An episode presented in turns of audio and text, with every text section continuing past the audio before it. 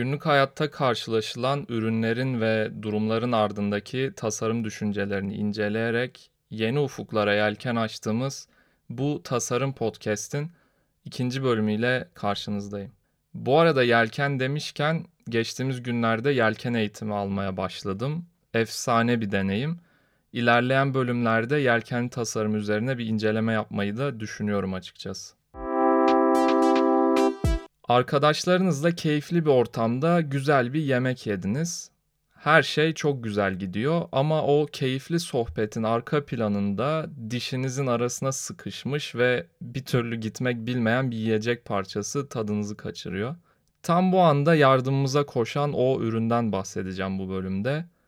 Evet doğru kürdan. Kürdan çok basit olarak zaten plastik ve benzeri malzemelerden de yapılabilmekle birlikte genelde ahşap malzemeden olan ince, sivri uçlu ve temel işlevi de diş temizliği olan bir ürün. Temel işlevi diyorum çünkü ürünlerin kullanıcı tarafından ona kazandırılan yan işlevleri ve kullanım amaçları da olabiliyor veya ortaya çıkabiliyor. Örneğin çocukken kürdandan model ev filan yapardık. Eminim çok daha yaratıcı kullanım şekilleri de vardır. Sizin de kürdanı farklı bir kullanım amacınız veya ilginç bir anınız varsa benimle açıklama kısmında belirttiğim Instagram hesabım üzerinden paylaşabilirsiniz. Şimdi tasarımını düşündüğümüzde kürdan en basit haliyle zaten işlevini yerine getirebilen bir ürün. Ama bir ülkede spesifik olarak kürdan tasarımı o genelde bilinen tasarımından farklılaşıyor. Bu farklılık da kürdanın sadece bir ucunun sivri, diğerinin sivri olmaması ve sivri olmayan tarafında bir çentik olması. Sizce sebebi ne olabilir? Tahmin etmeniz için bir ipucu da vereceğim. Bu tasarımın kullanıldığı ülke Japonya. Biraz beyin jimnastiği yapmak istiyorsanız burada durdurup düşünebilirsiniz. Ben devam edeyim. Japonya bildiğiniz üzere örf ve adetleri açısından daha katı bir tutumun sergilendiği bir ülke. Tabi günümüzde günlük hayatta çok katı olunmadığında belirtmekte fayda var. Yani belirli ortamlarda, belirli konularda hassas oldukları söylenebilir. Örneğin genelde chopstick olarak bildiğimiz ancak Japonya'da hashi olarak isimlendirilen yemek yeme çubuklarını tabağınıza dik bir şekilde götürürseniz bu belirli ortamlarda pek hoş karşılanmayan bir durum. İşte bu gibi davranışlara daha fazla dikkat edilen bir ortamda eğer yemek yediğiniz haşiyi veya bir şekilde yemeğe temas ettirdiğiniz bir şeyi direkt olarak masa örtüsünün üzerine koyarsanız Japon sofra kültürüne dikkat eden kişiler tarafından yadırganabilirsiniz.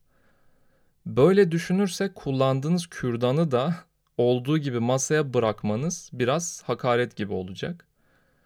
İşte bu yüzden yapmanız gereken şey Japonya'da kullanılan çentikli kürdanı kullandıktan sonra ortadan ikiye kırmak ve dişinizi temizlemek için kullandığınız ucu diğer uçtaki çentiğin üzerine yerleştirerek masaya öyle koymak.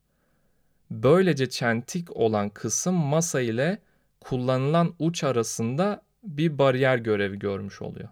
Bu kültürün tasarım üzerine olan etkisini gözlemlememiz açısından çok net bir örnek. Çünkü Japonya'da çentikli kürdan tasarımının kullanılmasının tek sebebi aslında kültür. Düşünsenize belki de üretim sırasında bu çentiyi açmak için ekstra bir efor harcamayı veya maliyet yapmayı bile göze alıyorlar. Diş temizleme olan ana işlevine herhangi bir katkısı yok çentik olayının baktığınızda. Ve kültür etkisiyle o topluluğun hayatına yerleşen ürünlerdeki bu gibi özellikler artık işlevlerini yitirse bile kalıcı bir hal alabiliyor. Yani ne demek istiyorum? Japonya'da yaşayan bir arkadaşımla teyit ettiğim kadarıyla Japonya'da halen kürdanlar çentikli üretiliyor. Ama bu az önce bahsettiğim sofra adabı olayı aslında esnaf lokantası modunda gittiğiniz bir yerde çok da önemli bir konu değil. Yani kimse kürdanın masaya temas etmemesine falan dikkat etmek durumunda değil. Ama toplumun alıştığı kürdan görüntüsü çentikli olan ve duyduğunuz üzere bu şu an bizim Japonya hakkında konuşmamıza sebep oldu. Ülke ve kültür imgesi günümüzde birçok marka tarafından pazarlama unsuru olarak kullanılır. 2022 model bir Mini Cooper'ın arka farlarına bakarsanız Büyük Britanya bayrağını göreceksiniz. Veya Ikea'nın İsveç köftesi ile İsveç vurgusunun yapılması. Ikea'nın İsveç markası olduğunu bilmeyen çok az kişi vardır diye tahmin ediyorum.